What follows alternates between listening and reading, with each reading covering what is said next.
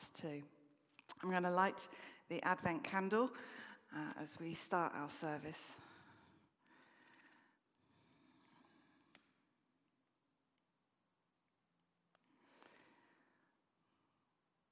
Reminding us it's now the first Sunday and we're working towards Christmas. As I was thinking about this evening's service, um, and particularly this morning when I was up at uh, Union Church, the word joy was a word that came to mind. You know, Advent, it's about that joy of what is to come. And that is reflecting in our first song tonight. Come, people of the risen King who delight to bring him praise, that sense of joy and rejoicing and declaring that he is indeed our wonderful risen King, the morning star, the one whose arms of mercy welcome us all in. I invite you, if you're able, to stand as we sing. I invite you, if you're able to stay standing, as we just have a declaration of prayer. We thank you that, Lord, whether we are young, whether we are old, whether we are men, whether we are women, whether we have been born in this country or from further afield, we thank you that whoever we are and wherever we've come from and whatever we worship and however we view you and worship you, wherever we are on our discipleship journey, we thank you that we can declare you our risen Lord. We thank you that we are able to proclaim the um, declaration of how wonderful you are. We thank you that you are all that we need in all that we do. Father, we thank you, we love you, we praise your name. Amen. Amen. Please be seated. And while I remember, because uh, I've already forgotten, and it's right written right across the top of my note, uh, my order of service. There is no evening service next week because after the morning service, we're having a church meeting uh, to which everyone is welcome, which means there will be no evening service in this building or online next Sunday evening. So please make a note of that. We're continuing our series that we've been doing over the last number of uh, weeks and months um, to do with women used by God in the Bible. And our um, person of uh, choice, so to speak, uh, for tonight is Elizabeth. Uh, Elizabeth, Zechariah's wife, timing in beautifully with the beginning of Advent. And so, to make sure you're awake and with me to start with, um, I'm going to ask the question what do we know already about Elizabeth? And if we do it really well, we can all go home and then that's it. We can have a very short evening service. Uh, so, what do we know about Elizabeth? I have a microphone somewhere. Andy, I can see you're sitting there unsuspecting. You are you're going to be my microphone runner if you don't mind, in the hope that someone is going to indicate they know something. So, there we go. John and um, Johnson. Thank you. I move this back so She was Mary's cousin. Mary's cousin, thank you very much. Uh, Johnson, uh, a few rows back. Yeah, she was barren. She was barren? She was barren. Yep, thank you. Okay, anybody know anything else, Annette? She was Zachariah's wife. Zachariah's wife, yep, thank you. Anybody else? And he was a high priest. He was a, he was a high priest. Okay, thank you very much. Page, yeah, you're going to be here for ages, yeah. Anybody else? Oh, okay, just hold that thought until the microphone comes a bit closer for the people, particularly watching from home. I'm just saying, I think she, she became pregnant. Okay, so she became pregnant. We will be hearing that in just a moment. Okay, going back to John. Just keep you fit, Andy. She became the mother of John the Baptist. She became the mother of John the Baptist, indeed. Okay. I'll leave you just to sit. Andy, you can, you might as well hang on to it. You might, I might need it again. Who knows? You can move seats again, but you might just need, um, I don't know. I don't know where the service is going today. I might need the microphone again. Uh, I was going to um, say, um, in when we're going to have a, another song in a short while. So if at that point you want to go and get a Bible, if you've not brought one with you, but we are only going to just start off by looking at two verses to start with. Um, and that is from Luke chapter 1. verses 5 to 7, and I shall read it. So if anybody wants to nip out, there are some Bibles out on the table. Um, they can do so while I'm just reading. It's, it's Luke chapter 1, verses 5 to 7 to start with. And it says, In the time of Herod, king of Judea, there was a priest named Zachariah who belonged to the priestly division of Abijah. His wife Elizabeth was also a descendant of Aaron. Both of them were righteous in the sight of God, observing all of the Lord's commands and decrees blamelessly. But they were childless because Elizabeth was not able to conceive, and they were both very old. I think in there we picked up lots of the things that have been picked up the fact that they were barren, the fact that he was, she was married to Zechariah, the fact that um, Zechariah was belonging to the priestly division. So we, you did quite well for the first couple of verses that we're going to be looking at. But when um, we started this whole series of women used by God, I started the series and um, I was at that time talking about Sarah, or Sarah, uh, the wife of Abraham. And there's a common theme between Sarah and between Elizabeth, which is they have both been marked out in history as being childless. Verse 7 they were childless because Elizabeth was not able to conceive. Zechariah and Elizabeth were childless. But don't you get that sense in that verse that it was all pointing at Elizabeth? That sense of shame that I talked about last time when I talked about Abraham's wife Sarah not being able to bear a child at that time. That sense of shame that would have accompanied Elizabeth wherever she went. If we go back uh, just over 100 years in our own history, when the World War I particularly broke out, we know that men who were considered to be too frightened to serve received white feathers.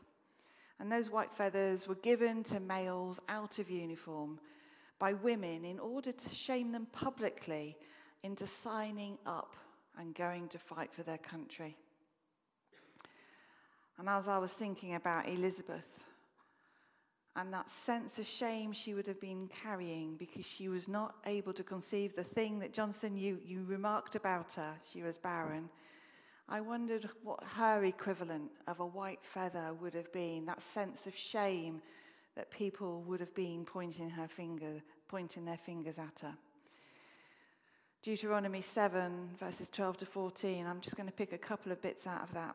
says this If you pay attention to these laws and are careful to follow them, then the Lord your God will keep his covenant of love with you, as he swore to your ancestors.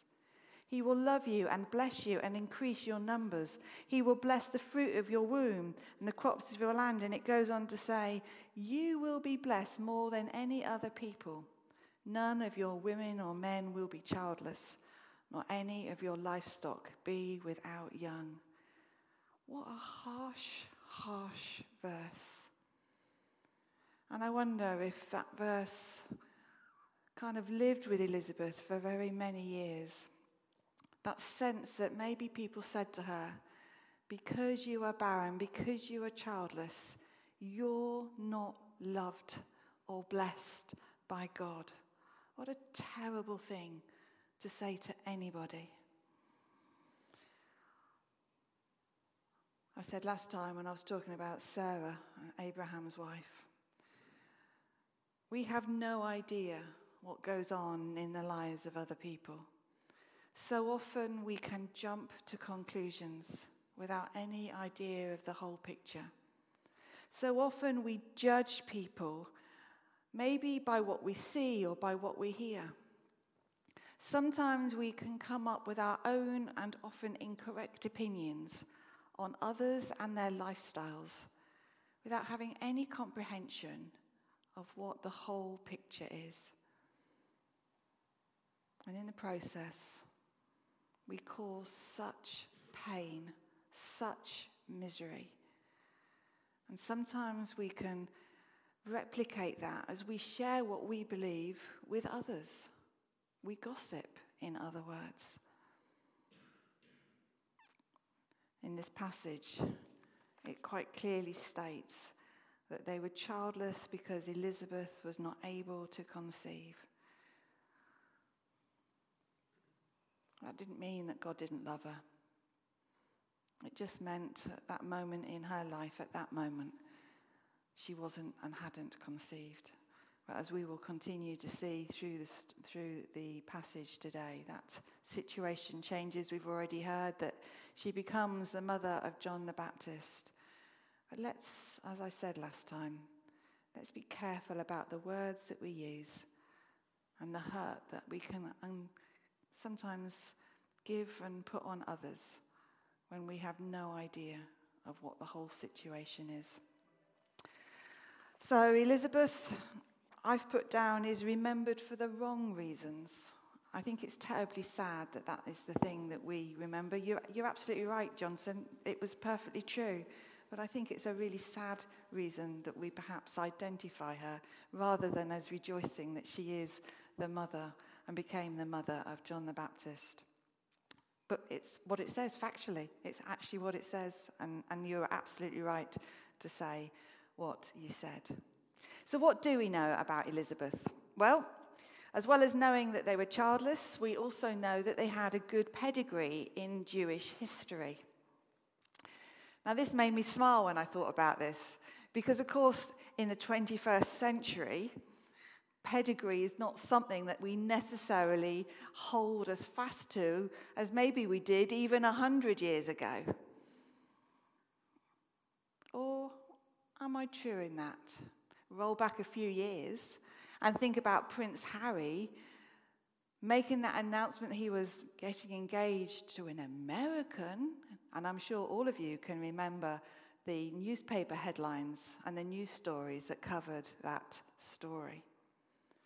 A few years even before then, Prince William was engaged to a commoner. That was how Kate Middleton was being described and is still occasionally described in those first years after um, when they became engaged. And even now, as I say, she's still occasionally referred to as a commoner. I think for most of us, who we are, who our people are, what our background or our social standing or our class in society is or is not, doesn't in the same way matter now as once it did. But sadly, we still do remain prejudiced. Not about whether someone has a title or not, not whether they have a fortune or not, but perhaps because they look different to us, behave differently to us, eat differently to us, talk differently to us, make different choices to us, have different beliefs than us. And as I was thinking about how I could illustrate that, a very flippant but real way is the fact that I pronounce the following words like this grass, bath, scone, and almonds.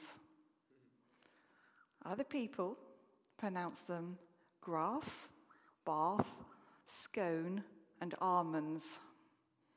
And when I talk in the way that I have always spoken, to do with the grass and the bath and the almonds, I'm usually picked up. Quite often, I'm picked up and told that I'm pronouncing them incorrectly. But actually, who is right and who is wrong? And should we be making such comments anyway? And as flippant as a comment that is, we do say things, as I said a few moments ago, without thinking about the consequences or how that is being heard by the person that we are speaking to. For Zechariah and Elizabeth, they both had good pedigree in Jewish history because they were both descended from Aaron, Israel's first high priest and brother to Moses. It was as a result of being of the family Abijah, which is what it says in the passage, who was a descendant of Eleazar, the son of Aaron, Zechariah became a Jewish priest. And the only way you become a Jewish priest in Jewish times was to be born the son of a Jewish priest. And it was passed down from father to son throughout the generations. So he had good Jewish pedigree. Now, we're not quite so sure about the pedigree for Elizabeth, but the very fact that it says she was a descendant of Aaron definitely puts her in the ancestry of Aaron, and the likelihood is she was the daughter of a priest. So we have the daughter of a priest, Elizabeth, marrying a priest, Zechariah, both adding weight to their social status within the community. Both righteous before God as a result. And again, it's not something we particularly weigh with so much today, but names were really important in Jewish society. And Elizabeth was called Elizabeth after a predecessor, Elizabeth, who was the wife of Aaron. And the name means the oath of God or the daughter of the covenant names that which would have been really important at the time. So they had status because of the roles that Zechariah had, because of their lineage, because of their names. And yet, they weren't blessed by God at this moment in time. Yet, the first verses tell us that they were devout and they were blameless in their observances of God's commands and regulations and if you put all of that together, it comes back to where I started. If they were so blessed in the way that they'd come into with their, with their pedigree and their names, that sense of shame really was profound in the community in which they lived. And by the time Luke introduces them to us, we read that they were both very old now, I know you're supposed to feel as old, was it, you're as old as you feel, or something like that, isn't it? Some days I feel very old. But we don't know what very old is. But we do know that they remain faithful to God, which must have been, I think, quite hard at times. And John, you were right earlier. We know that she, they, uh, Elizabeth was related to Mary, the mother of Jesus. Whether they were related through their mother's side or their father's side, it's not absolutely clear, but there was definitely a relationship there, and we're going to talk more about that in a moment. But before we do that, we're going to sing a song that reminds us, I am sure, of some of the sentiments that possibly Zechariah and Elizabeth may have felt as they struggled to hold firm to their faith whilst remaining without a child because there's that sense of when we walk with God, we have to trust and obey. And so I invite you, if you want, from verse 8. Once, when Zachariah's division was on duty and he was serving as priest before God, he was chosen by Lot, according to the custom of the priesthood, to go into the temple of the Lord and burn incense. And when the time for the burning of incense came, all the assembled worshippers were praying outside. And an angel of the Lord appeared to Zechariah standing at the right side of the altar of incense. And when Zechariah saw him, he was startled and was gripped with fear. But the angel said to him, Do not be afraid, Zechariah. Your prayer has been heard. Your wife Elizabeth will bear you a son, and you are to call him John. He will be a joy and a delight to you, and many will rejoice because of his birth. For he will be great in the sight of the Lord. He is never to take wine or other fermented drink, and he will be filled with the Holy Spirit even before he is born. He will bring back many of the people of Israel to the Lord their God, and he will go on before the Lord in the spirit and power of Elijah to turn the hearts of the parents to their children and the disobedient to the wisdom of the righteous, to make ready a people prepared for the Lord. Zechariah asked the angel, How can I be sure of this? I am an old man, and my wife is well along in years. The angel said to him, I am Gabriel. I stand in the presence of God, and I've been sent to speak to you and to tell you this good news. And now you will be silent and not able to speak until the day this happens, because you did not believe my words, which will come true at their appointed time. Meanwhile, the people were waiting for Zechariah and wondering why he stayed so long in the temple. When he came out, he could not speak to them, and they realized he'd seen a vision in the temple, for he kept making signs to them, but remained unable to speak. And when his time of service was completed, he returned home. And after this, his wife Elizabeth became pregnant and for five months remained in seclusion. The Lord has done this for me, she said. In these days, he has shown his favor and taken away my disgrace among the people. The announcement of a birth. Well, if we think about some of the other people who received news that they were going to have a child or their child was going to do something absolutely mighty, become a famous leader, we know that they received the news in a whole variety of ways. For Sarah and Abraham, as we looked a few months back, we know that they laughed even though they tried to deny it because they too were old and they thought it couldn't happen. Samson's father, Manoah, he panicked. And when I read the words that he says in Judges 13, it reminded me of Sergeant Frazer. If you know Sergeant Frazer from Dad's Army, who's telling everybody that they're doomed. You're doomed, Captain Mainwaring. Well, this is what Manoah says to his wife We're doomed to die when he heard that he was going to become a father. But thankfully, his wife soon put him straight. Hannah, Rebecca, Rachel, all that we can see in the Old Testament had differing, new, uh, different responses to the news about their children um, and the fact that they were going to have children. And for Zechariah and Elizabeth, we have two very different responses one of doubt and one of faith.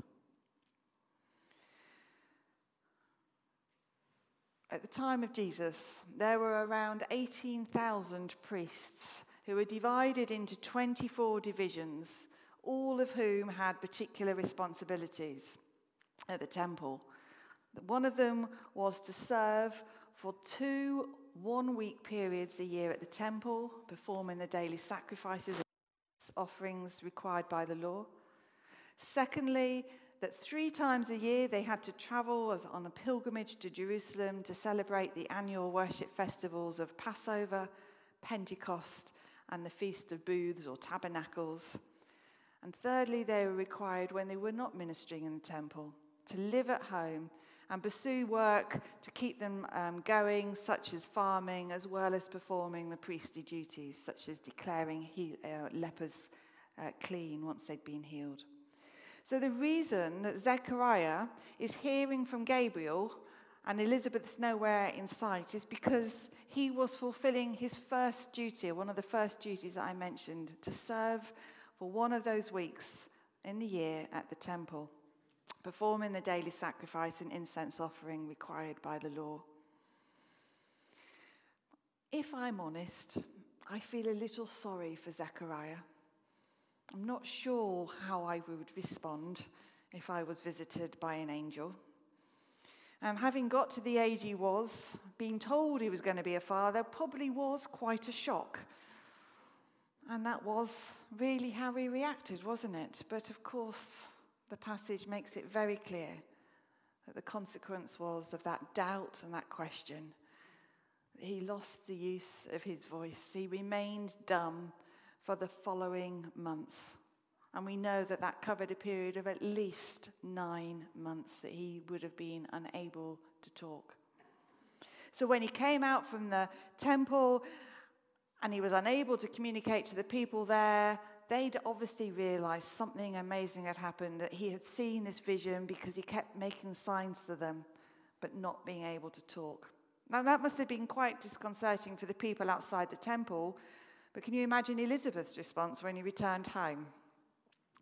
A husband, unable to communicate and explain what exactly had happened, and somehow trying to explain to her that they were indeed going to have a child. I think there may have been a certain level of frustration in that household for some time, but we don't know. I'm only guessing. But what we do know that whereas Zechariah was told by uh, the angel that he would remain without a voice, in verses 24 and 25 of the passage, we read, After this, his wife Elizabeth became pregnant and for five months remained in seclusion. And these were the words she said The Lord has done this for me. In these days, he has shown his favor and taken away my disgrace among the people. And that takes us straight back to that verse I read from Deuteronomy 24, where there was that sense of not being blessed by God. We don't know where in her whole pregnancy she said such words, but we do know that she said them. That she pointed to the fact that she was bearing a child as an answer of God to their prayers and she wanted to thank him for doing so.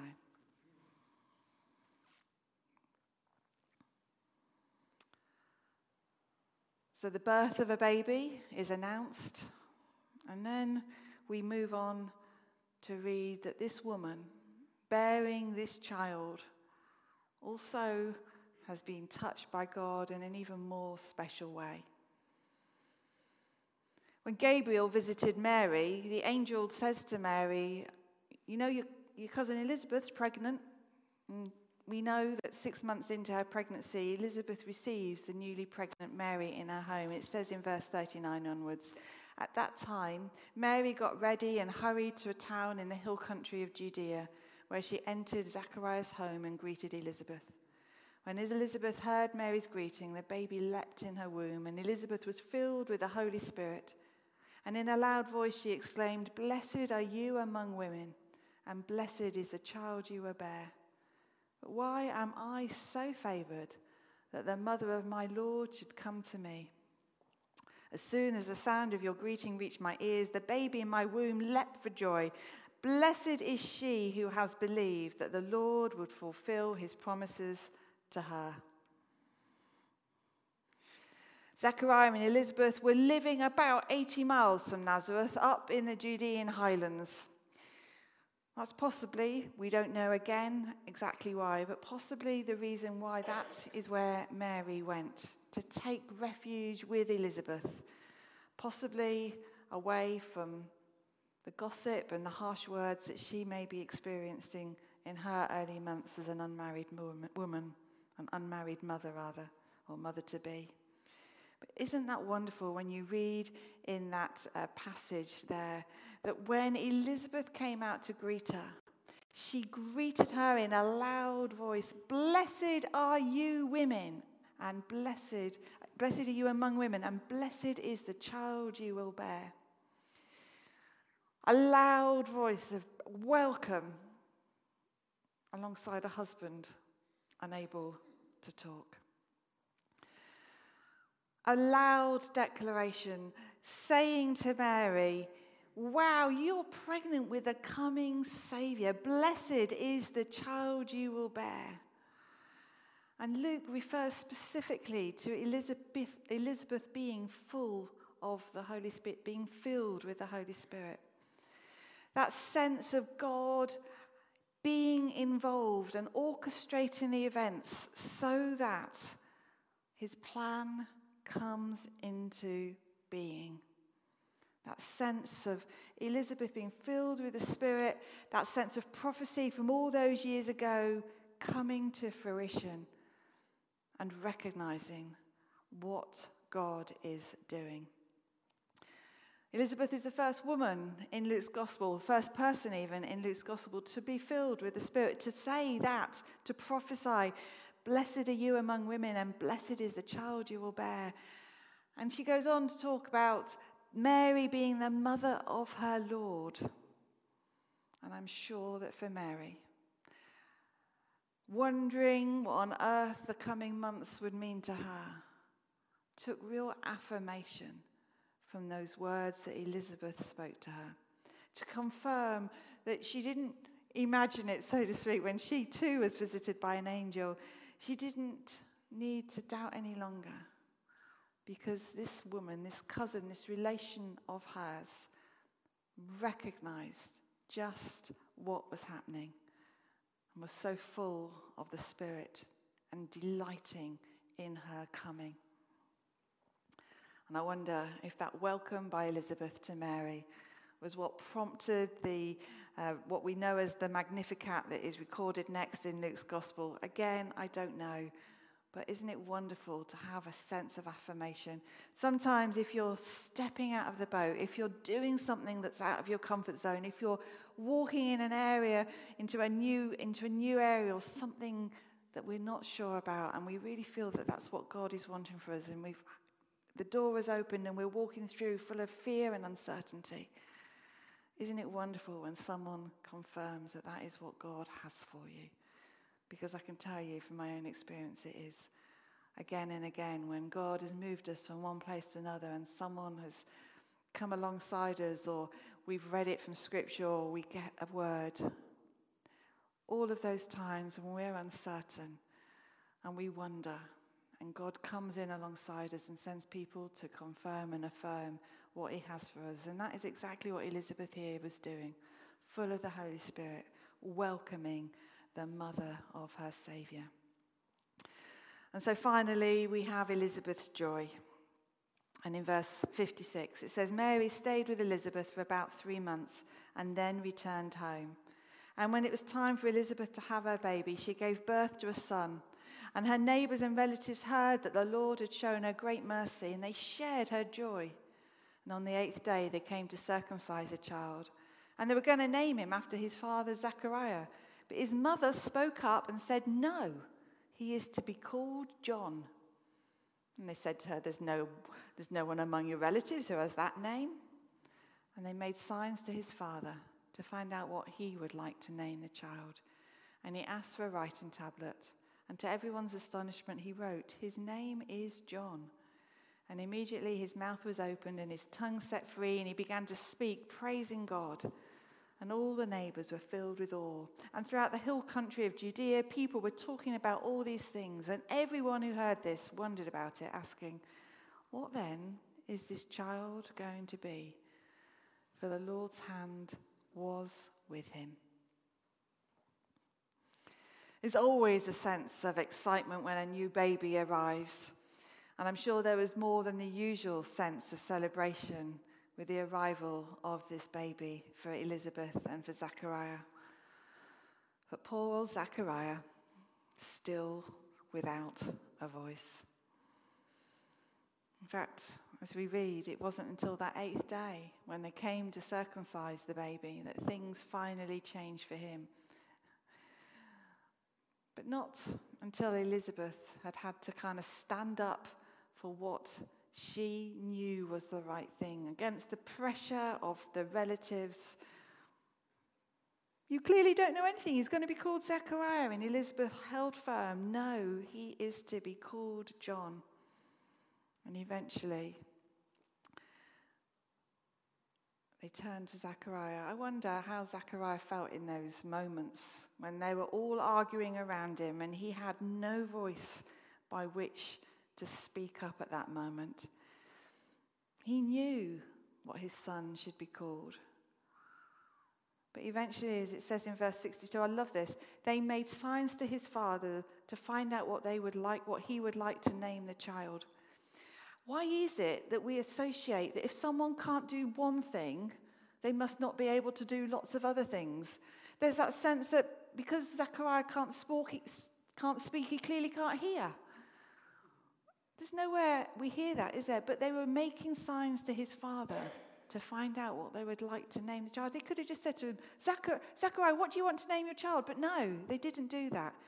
But Zachariah, Zachariah responds asking for that writing tablet and finally says, His name is John. And that was the moment when once again he could speak.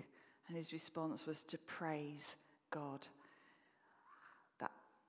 bubble of praise you can imagine inside of him, can't you? For all those months and those moments when he'd held his child for the first time, and then he's finally able to verbally express what he wanted to God, to thank God. No wonder the neighbors were filled with awe. No wonder the people in the area were talking about these things.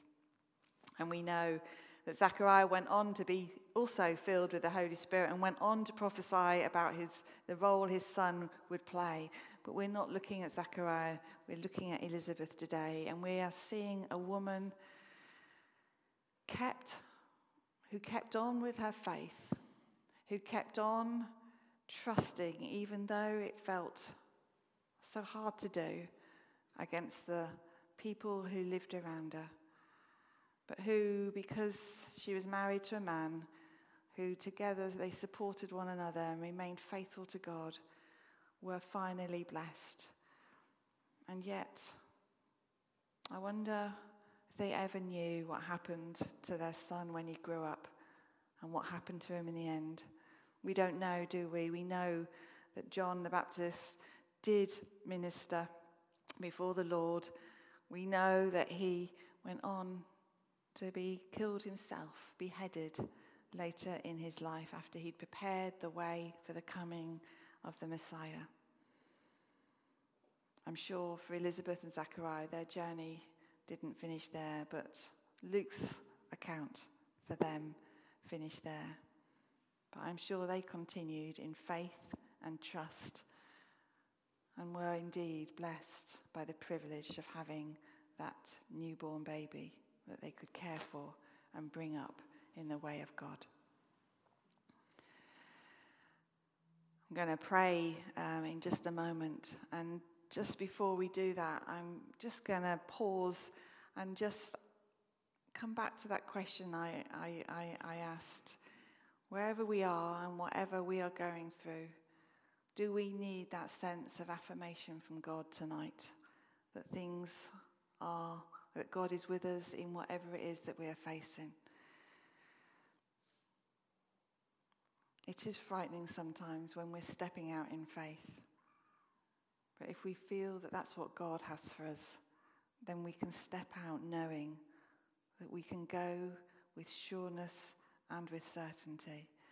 And the reason I partly say that is because we know that for John and for Glynis, they are stepping out into something very new. And John, it's lovely to see you. I spoke to Glynis earlier and I said this to her earlier that, you know, things have come together for you and the door has opened.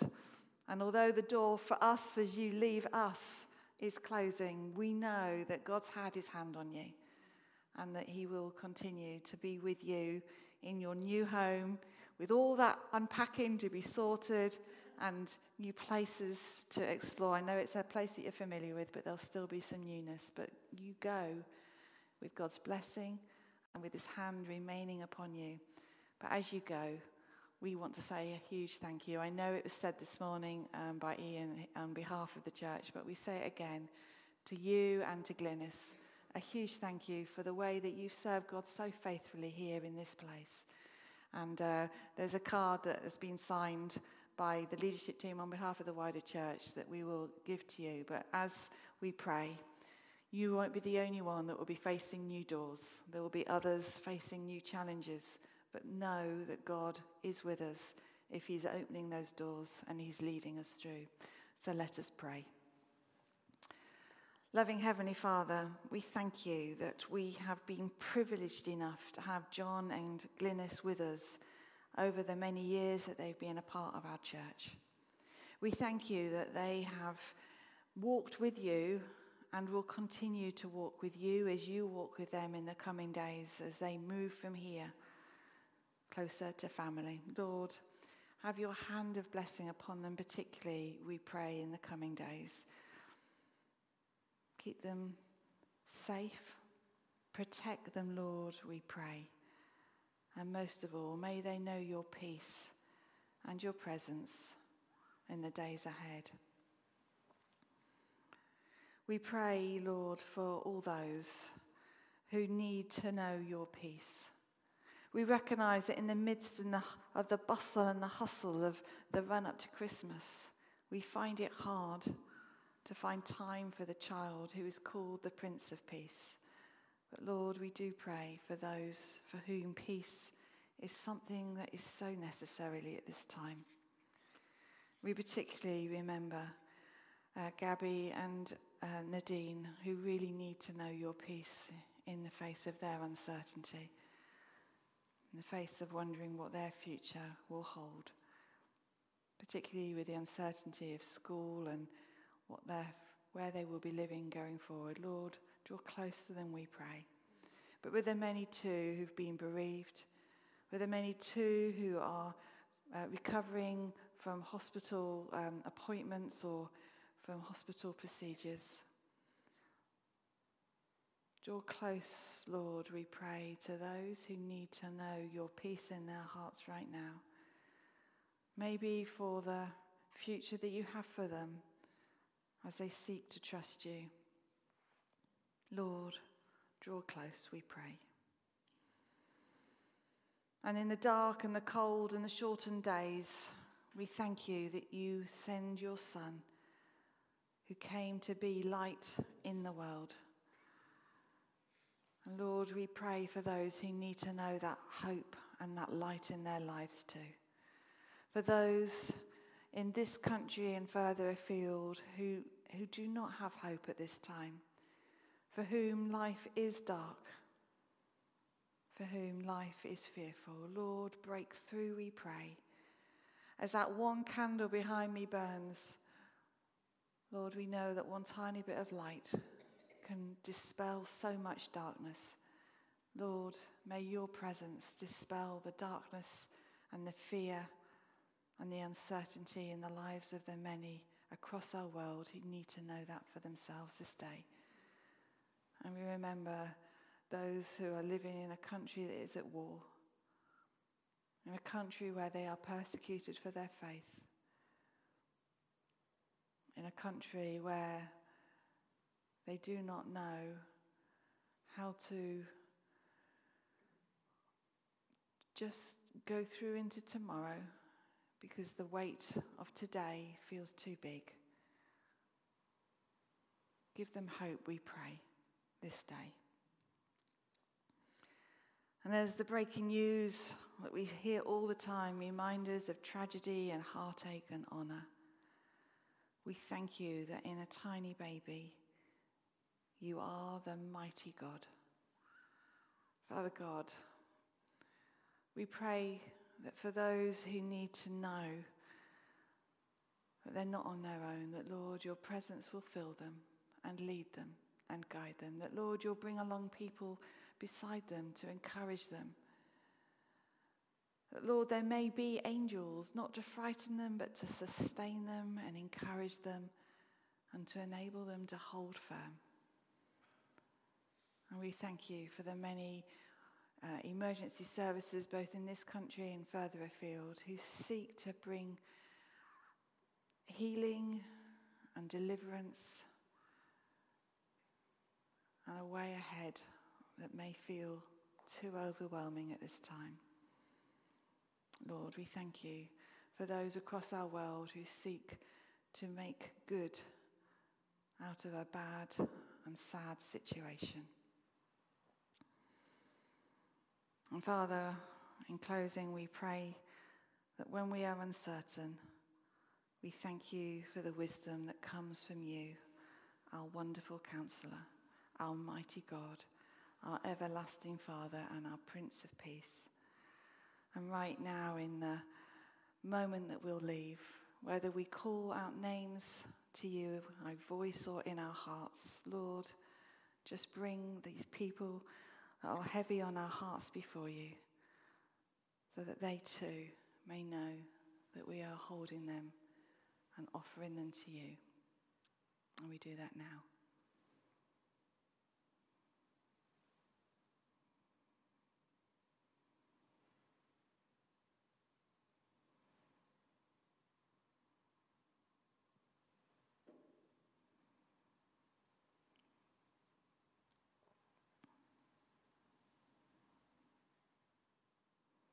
And finally, Lord, in the coming days, as we work through this Advent period up to Christmas, help us to keep our eyes on you, to find space for you amidst the busyness, and to always declare that you are indeed the King of kings and the Lord of lords, and the one who is all sufficient for each one of us because you are indeed a great God.